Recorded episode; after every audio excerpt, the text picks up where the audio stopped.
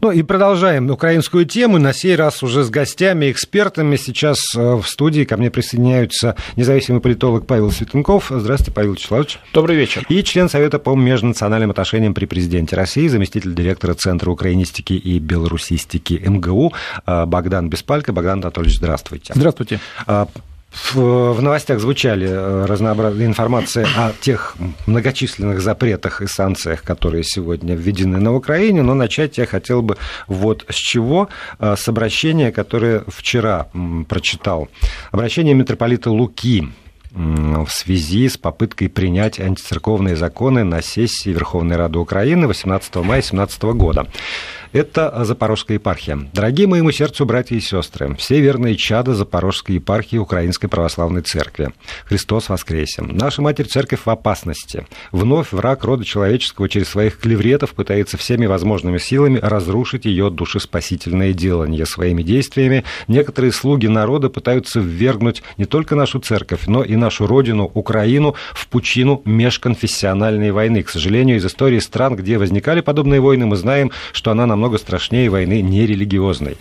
Сегодня неодемократы, кричащие о декоммунизации, сами пошли дальше своих учителей, коммунистов, а, купирую часть текста, и вот к законопроектам, которые вызывают а, такую боль у митрополита Луки. Законопроект номер 4128 предлагает принадлежность к религиозной общине определять на основе самоидентификации. Другими словами, любой зашедший однажды в ваш храм может объявить себя постоянным его прихожанином, а с себе подобными они могут э, запросто на законных основаниях выгнать вас из вашего храма. Такие действия являются рейдерским захватом. Законопроект номер 4511, в свою очередь, вводит особый статус для церквей, чьи управляющие органы находятся в стране, признанной Верховной Радой страной-агрессором и дает право на не священноначалию, а представителям гражданских властей, зачастую неверующих и враждебно настроенных нашей церкви людей, назначать священнослужителей. Вы готовы к тому, что вашего священника уберут из-за того, что он не нравится какому-либо чиновнику? Дорогая моя паства, братья и сестры, прошу вас не унывать, ведь Христос сказал нам, не бойся, малое стадо, а с вами до скончания века. Нас не двое, не трое, нас тысячи, будем свидетельствовать о вере православной. Я сокращаю, естественно, текст, зачитываю в эфире, но а, вот са, сам факт а, того, что такие законопроекты на голосовании, и когда, а, вот что меня больше всего в этой ситуации поражает, когда а, светская власть не, э, не на уровне рекомендаций даже, а вот на, на, на уровне прямого воздействия э, хочет взять на себя право там, назначать священнослужителей. Ну и понятно, что в ситуации, когда на Украине 12, там, 45 епархий, 12 тысяч приходов, 183 э, монастыря, 3 лавры, а это, в общем, недвижимость. И все это волею, опять же, светского руководства э, может перестать принадлежать церкви, Украинской православной церкви Московского патриархата. В общем, церкви, которая э, действительно является самой массовой церковью на Украине. Я вы знаете, собственно, не первый раз мы с вами встречаемся, человек, который всегда сомневался в однозначности оценок того, что происходит на Украине зачастую, когда пытался найти логику и действия какие-то в, в, в, в логику а, и резоны в действиях украинских властей. Сегодня, я должен вам сказать, я в абсолютном возмущении, абсолютной растерянности, потому что, ну вот, я, я не знаю, куда дальше еще это уже совсем как-то за, за гранью происходящего. И в этой ситуации возникает только один вопрос. А что может противопоставить? Кто? Ну, церковь, например. Церковь? Церковь, церковь прихожане. может противопоставить. Церковь может противопоставить... Общество а что, собственно говоря, можно подразумевать под этим словом на Украине общество? Ну, Богдан вот, Беспалько начал говорить.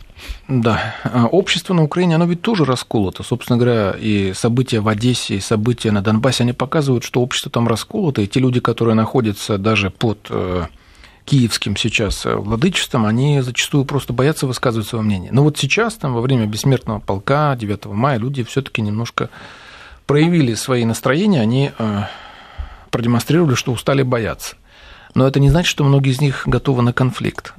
Вокруг церкви на Украине борьба идет, начиная с 91 года. Еще Леонид Макарович Кравчук, бывший идеолог Компартии Украины, он очень активно поддерживал Филарета, и он надеялся, что Филарету удастся тогда переломить, а, собственно, волю а, тех а, архиереев, которые все таки пытались сохранить преемственность, пытались сохранить каноничность, это говорят церковным языком, и очень нервно отреагировал на собор Харьковский 92 года, когда вместо Э, собственно, ушедшего в раскол Филарета был избран предстоятелем Украинской Православной Церкви Владимир Сабадан, ныне покойный. Но эта борьба не утихала никогда. И штурмовали Лавру еще в 90-е под руководством Корчинского. И Витольд Фокин вынужден был звонить э, в МВД и говорить, что если сейчас не прекратят штурм, я соберу пресс-конференцию из международных журналистов, и тогда наше, наше руководство украинское оно будет покрыто позором. Так что сейчас просто само государство ослабело. Там ослабили все те институты, которые мы сейчас э, используем вот у нас здесь в России, но мы как воздух, мы их используем, но не видим, не ощущаем. Мы ощущаем их только тогда, когда они начинают разрушаться, когда их начинает не хватать. Вот на Украине они разрушаются. Да, но при этом они усиливают хватку. А что делать? Конечно, усиливают, потому что вот в условиях, когда, понимаете, организм и иммунитет слабеет, а всякая зараза, она всегда начинает интенсивно размножаться, она всегда начинает э, этот организм подчинять себе. Вот это то, что происходит сейчас на Украине. А, помимо эм, помимо э, э, уже известных э, запрещенных информационных ресурсов российских, то, что было, телерадиокомпании, там еще чего-то, сегодня, как выяснилось, в список запрещенных вошла и радиостанция «Вера», которая имеет непосредственное отношение, и это тоже вызывает во мне абсолютное недоумение. Ну, честно говоря, я не совсем согласен с Богданом относительно ослабления украинского государства. Оно действует вполне рационально и пытается разорвать все связи с Россией. Началось, извините, с запрета авиаполетов э, в Россию, э, который нанес ущерб э, прежде всего украинским авиакомпаниям. Тем не менее, запрет, насколько я понимаю, действует и, и по сей день. И, соответственно, э, запрет на российские социальные сети и попытки нанести удар по Украинской Православной Церкви – это, в общем, э, ходы, э, в общем-то, выполняемые в единой логике. Оборвать все связи с Россией. Почему? Потому что Церковь исторически всегда выступала за единство русских земель, и она была важнейшим объединителем Руси в период раскола. Мы помним, что был, был э, момент, когда митрополит Московский был просто местоблюстителем, э, вернее, даже регентом э, Московского престола, то есть выполнял обязанности великого князя. То есть церковь всегда выступала за сильное централизованное государство. Естественно, она всегда выступала против раскола между русскими и украинцами, всегда говорила, что это един, единый народ или, во всяком случае, очень близкие родственные народы. Поэтому, естественно, те силы, которые хотят не просто, чтобы Украина ушла от России, а тем, чтобы Украина впала в вечный конфликт с Россией, они, естественно, ставят на церковный раскол. И здесь, уважаемый Богдан, абсолютно э, прав. Э, попытка организовать раскол на пустом месте по одним только административным причинам, когда на Украине возникла независимая украинская православная церковь Киевского патриархата, раскольническая, была э, вызвана только тем, эта попытка, что киевские власти хотели максимально дистанцироваться от России. То есть сейчас э, Украина и Россия, к сожалению, пожинают, ну, прежде всего, сама Украина, э, плоды той политики, которая проводилась как минимум предыдущие 27 лет, а на деле проводилась еще с конца XIX века и особенно обострилась в Советском Союзе, где проводилась так называемая политика коренизации, то есть насильственного обращения жителей э, Украины фактически русских людей в специфическую э, идеологию украинства.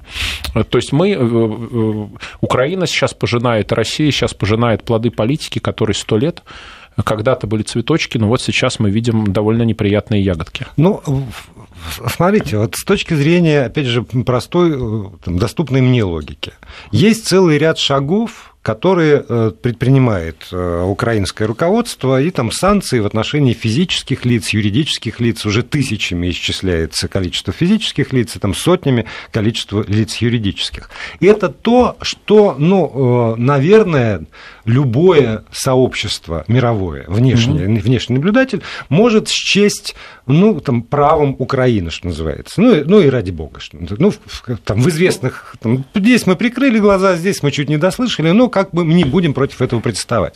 Когда дело касается церкви, известно, что вот эта украинская церковь отдельная, она не признана Вселенским патриархом. Вы имеете в виду Киевский патриархат? Да, Киевский патриархат не признан Вселенским патриархом. И, соответственно, так уже наступая на Украинскую православную церковь Московского патриархата, значит, все равно так или иначе это конфликт э, с, с православными церквями а их, их в общем, Нет, нет, нет. Немало. Вы знаете, я нет? здесь не соглашусь. Почему? Потому что я согласен, кстати, со всем, что говорил Павел, в том числе и относительно того, что это стремление к разрыву связи. Просто э, противоречивость украинского государства, если его можно таковым назвать, в том, что оно действует в ущерб России, но при этом в ущерб еще больше своим собственным интересам. Те же вот, э, запрет на полеты, запрет на торговлю в области ВПК, он нанес Украине колоссальный ущерб, гораздо больше, чем России.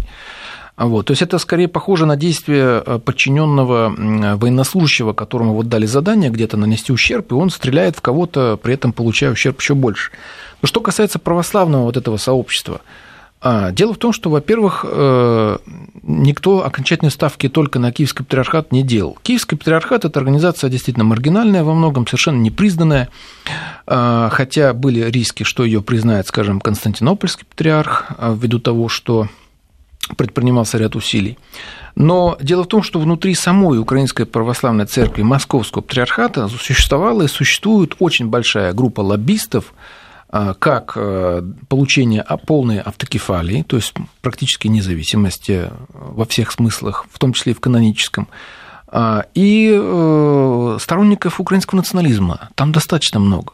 Вот я могу назвать, скажем, митрополита Александра Дробинка, которого, кстати, обвиняли в убийстве, между прочим, в пытках и в убийстве, и во многих других грехах, не буду сейчас их озвучивать. А он предпринимал массу усилий, в том числе для того, чтобы объединить Украинскую православную церковь Московского патриархата и Киевского на законных, на канонических основаниях, на условиях там, покаяния и так далее, и так далее. Церковная среда, на самом деле, она далеко не такая мирная, как это кажется на первый Нет, взгляд. Я не обольщаюсь по поводу да. церковной среды. Поэтому всегда найдутся наши друзья, в кавычках, в том же Константинополе, которые попытаются от московской патриархии оторвать кусок для того, чтобы присоединить его к себе. Давайте продолжим этот разговор уже после выпуска новостей. Я напомню, что у нас в студии политологи Богдан Беспалько и Павел Светенков. И продолжаем наш эфир, обсуждаем, я не знаю, что это, что это сказать, ситуацию на Украине, наверное, так будет точнее. В студии член Совета по межнациональным отношениям при президенте России Богдан Беспалько и независимый политолог Павел Светенков.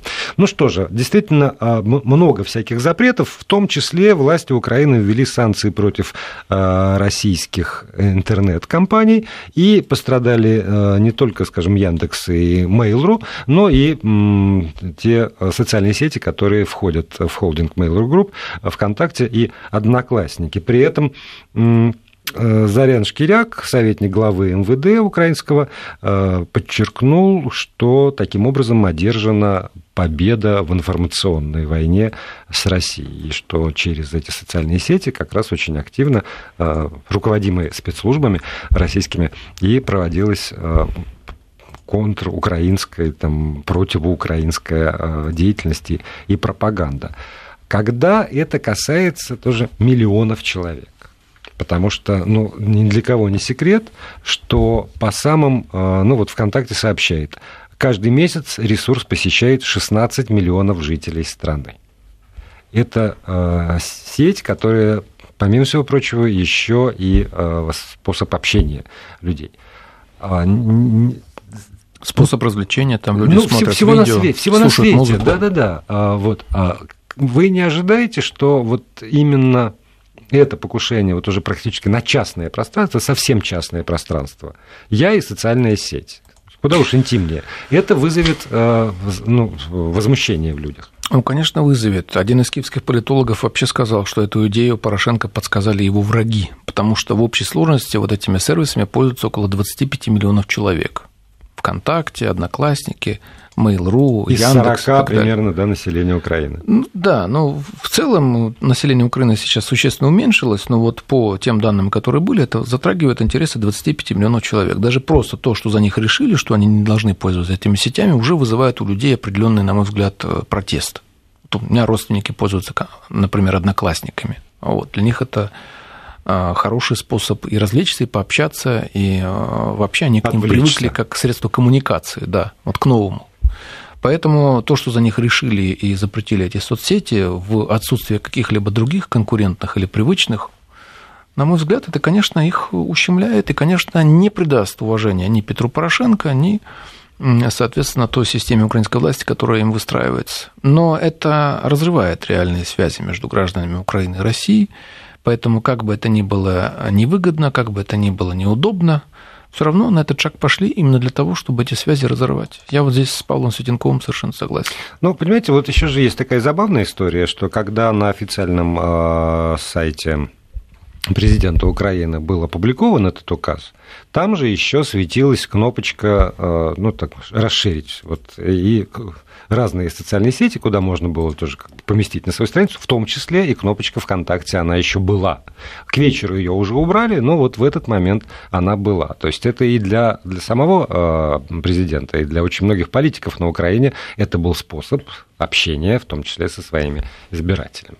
Ну, естественно, украинские власти, я говорю, сейчас они совершенно жестко взяли курс на разрыв э, вообще всех связей с Россией. Естественно, социальные сети, они, конечно, влияли на поддержание этих связей, в том числе поддержание э, связей с русской культурой, но и с родственниками, и с друзьями, знакомыми, э, обмен информацией, там, как, как там, условно, рецептами пирогов, то есть, понимаете, в ВКонтакте куча неполитической активности, когда люди там занимаются спортом, там обмениваются какой-то информацией. Там как раз процент политической активности на уровне погрешности. Там как раз не политическая активность преобладает ну, ВКонтакт, в разы. Э, например, долгое время считался чуть ли не самой неполитической да. Э, социальной сетью, считался политической, например, Facebook, и он до сих пор у нас в России вот такую роль э, продолжает играть, то есть политические активности активисты, они в основном в Фейсбуке э, до сих пор. Или в а, Твиттере. А, ну, да, или в Твиттере, но не, не во ВКонтакте. ВКонтакт считался социальной сетью молодежи, а Одноклассники считались э, социальной сетью людей в возрасте, но опять-таки, там, понимаете, если там бабушки обмениваются фотографиями своих внуков,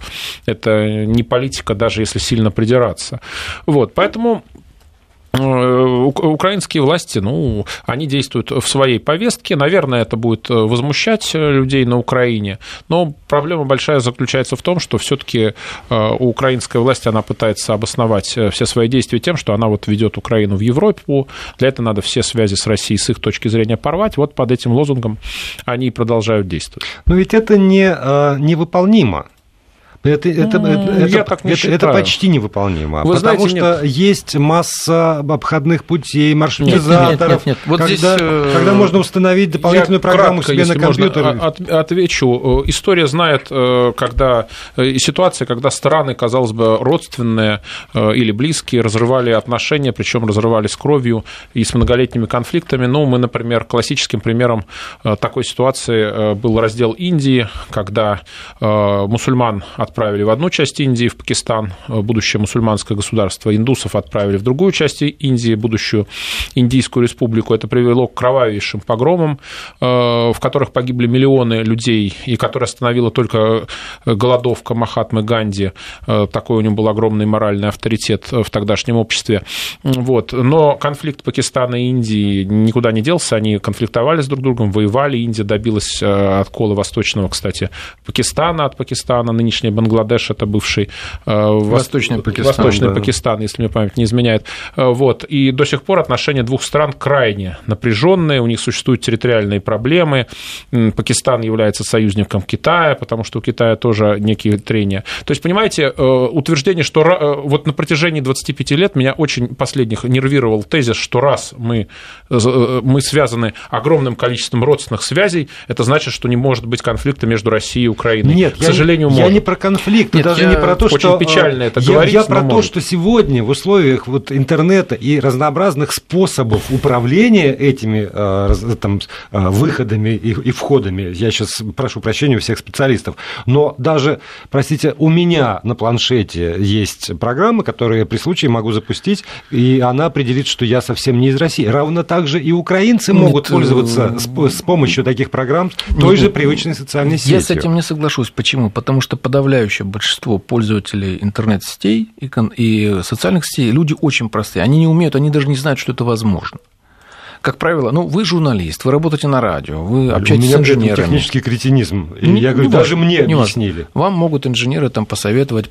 да, объяснить и так далее. А вот, скажем, мои родственники, которым уже за 70 но которые вот научились что-то работать на планшете, они никогда в жизни не поймут, что там какие-то прокси и так далее, и так далее, и так далее. А... Нет, может быть, кому за 70 нет, а молодежь, которая сидит в, в ВКонтакте. А и, молодежь они, они все это знают. Да, они все знают, как это обойти. Знают. Но молодежь, скорее всего, просто перейдет на другие соцсети, скорее всего, там на Facebook, на Twitter и так далее. Она не любит э, себя утруждать, и, скорее всего, она просто вот э, пополнит аудиторию других социальных сетей. То есть протеста вы особенного не ждете? Будет неудовольствие этими да. действиями, но протеста, или уж тем более каких-то там э, Хорошо. выступлений так, точно не будет. Тогда бизнес.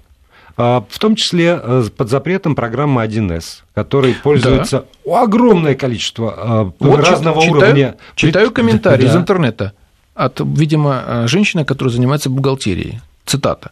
«Я покупала лицензионные программы за зеленые, то есть за валюту. Право доступа привязано к моему электронному адресу на Яндексе. На облаке много нужной информации. За 1С тоже деньги были заплачены. Меня тупо ограбили. Вот это вот. ее.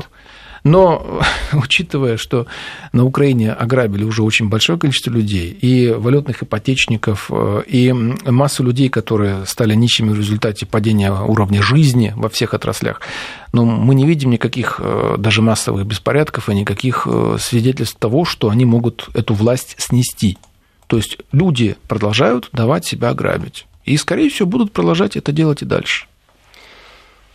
А, ну, вопрос о том, что люди позволяют с собой делать, это вопрос, который повисает в воздухе там, на, на, в, в, над всей планетой Земля, на самом деле. И дальше различается только степень того, что mm-hmm. люди позволяют с собой делать. Но а, я сейчас даже не о протесте говорю, а опять же про такой, ну, может быть, тупой расчет а, вот я, э, власть, я живу так или иначе на те налоги, которые собираются. Я наношу удар пусть, не знаю, временный, но, в общем, тяжелый, по куче бизнеса, который платит налоги. Он теперь э, лишенный доступа к этой программе, даже тупо не, не сможет заплатить. Ну да, это будет неудобно людям, но, понимаете, люди приспосабливаются ко многому, тем более, что Украина сейчас бедная страна, понимаете, по-моему, уже самая бедная в Европе благодаря деятельности Порошенко и его, да, как бы это назвать политкорректно, команды, наверное, слово даже, банды, наверное, не политкорректно. То есть Украина обогнала э, Албанию э, в гонке за звание самой бедной страны Европы, и поэтому я думаю, ну, люди будут терпеть. Да, конечно, скорее всего, они от этого будут опять-таки все-таки беднеть, ну, потому что меньше социальных связей, понимаете, меньше информации, это все ухудшает качество жизни, как это ни странно. Социальная сеть, благодаря кругу общения, информации... Программа 1С – это просто инструмент бухгалтерский, не да, более да, того, да. там идеологии нет. Ну, а, извините, а самолеты это просто транспорт, сел и полетел, тем не менее, перекрыли. Вся, вся логика, ну, вот начиная с санкций против России, которые в результате привели к деиндустриализации Украины, или к тому, что эти фирмы вынуждены обходными путями через двух-трех посредников поставлять сюда, скажем, двигатели, турбины или что-то еще. Вся эта логика наносила колоссальный ущерб бизнесу, промышленности и налоговым поступлениям на Украине. Тем не менее, на это пошли э, выбор Westinghouse против ТВЭЛ, например, который может вообще привести идеология к авариям. победила экономику. Да, продолжим. Да, идеология... Через паузу, но продолжим. И продолжаем разговор. Здесь в студии Павел Светенков, Богдан Беспалько, политологи. Говорим мы и обсуждаем ситуацию э, на Украине.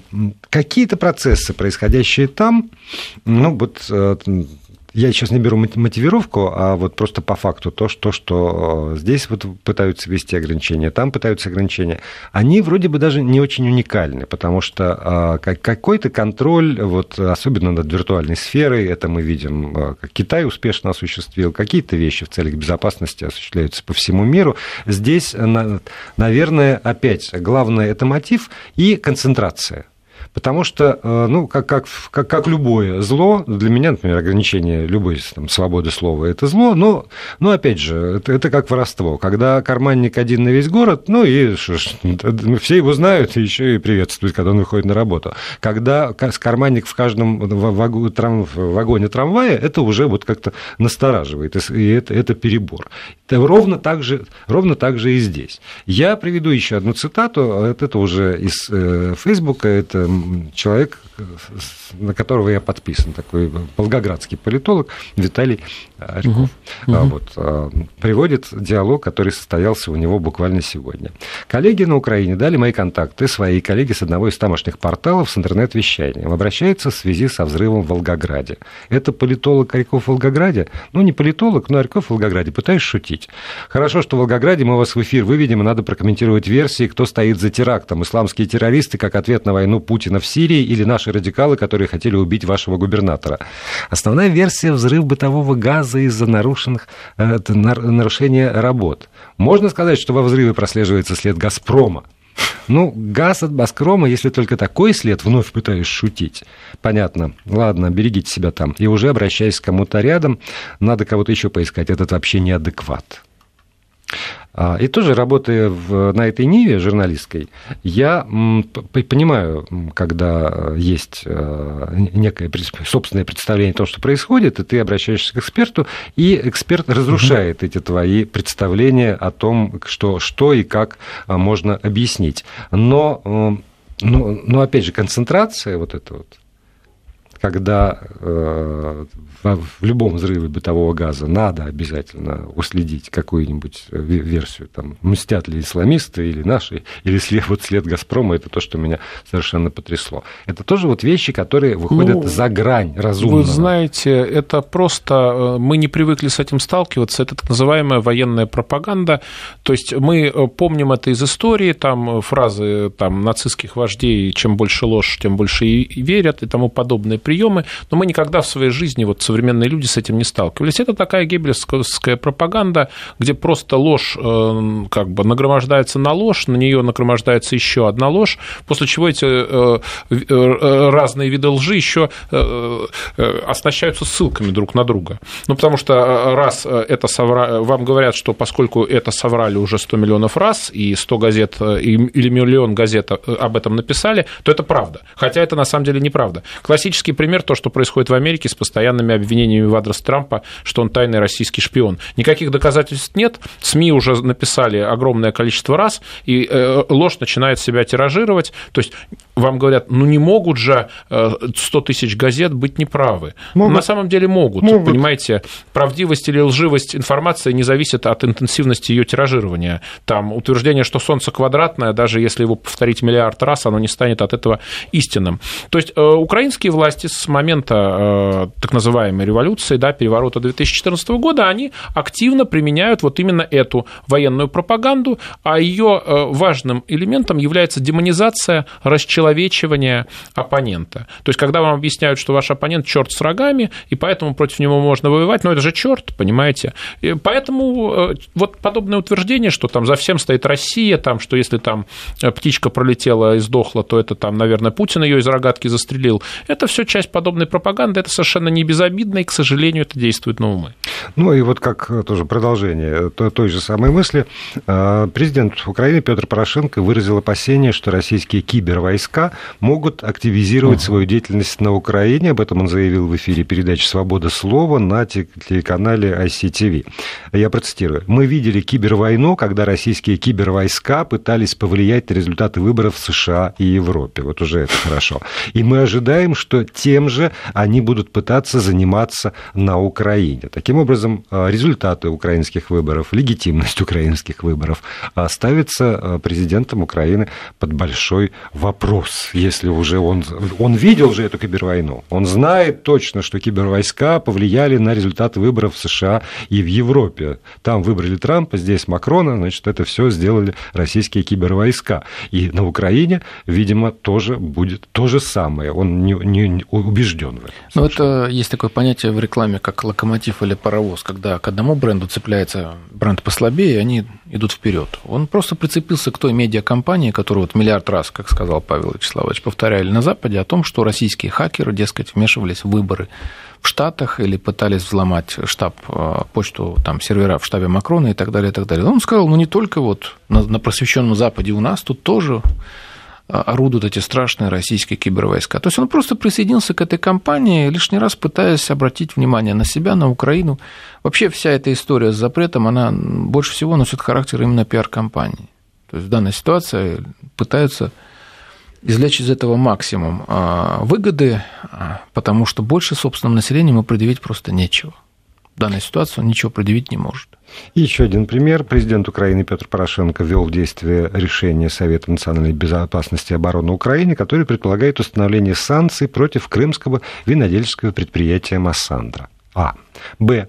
Фирма «Алковорд», принадлежащая бывшему председателю Совета директоров украинской компании «Немиров» Александру Глусю, победила на торгах по продаже Петрозаводского ликероводочного завода «Петровский». Об этом 16 э, мая там, со ссылкой э, ТАСС сообщает на информированный, со ссылкой на информированный источник. И здесь возникает э, вопрос, на который у нас с вами совсем мало времени для ответа, но тем не менее. Вот одна сторона и другая сторона – и там, Глузь покупает очередной ликероводочный завод на территории России. Может быть, тогда надо запрещать? Может быть, тогда действительно надо просто обрубать все? Знаете, я бы сказал так, что, конечно, смешные санкции против Массандра, он, видимо, неплохо выпил той самой Массандры перед тем, как это озвучивать. Но, безусловно, что если человек вкладывает деньги в российскую экономику, инвестирует, пусть вкладывает. Но если речь идет об импорте из Украины алкоголя или о выводе капиталов, конечно, это надо пресекать. Вот, мне кажется, это нужно сделать именно так, таким образом. Ну, я думаю, что мы заинтересованы, если украинские э, предприятия, технологии или люди будут уезжать сюда, то мы в этом заинтересованы, мы должны создать для этого условия, если э, Порошенко будет и дальше э, принимать столь глупые, вредоносные для Украины законы. И тут, я думаю, мяч на стороне наших властей, нашей Государственной Думы, нашего президента, что нужно обеспечить тем людям, которые хотят приехать с Украины, здесь делать бизнес, в общем, достаточно льготные условия, потому что в общем-то, чем привлекать мигрантов из Средней Азии, мы вполне можем привлекать людей современной Украины, которые гораздо ближе к нам с культурной точки зрения, создавать им условия. Вот. И Украина опять-таки на этом потеряет, потому что исторически мы видим, как выигрывают государства с более, скажем так, свободными, либеральными нравами, чем какие-то диктатуры. А Порошенко уже сейчас э, перешел в режим э, хоть и с европейской или проевропейской риторики, но диктатуры. А из таких стран обычно люди бегут либо по экономическим причинам, либо по политическим. Ну, кстати, я Россия, бы... вот, к сожалению, время стекло, я боюсь, что нам будут подкидывать повода, и мы снова встретимся здесь, в этой студии, и с Богданом Беспалько, и с Павлом Светенковым. Спасибо вам большое. Спасибо. Спасибо.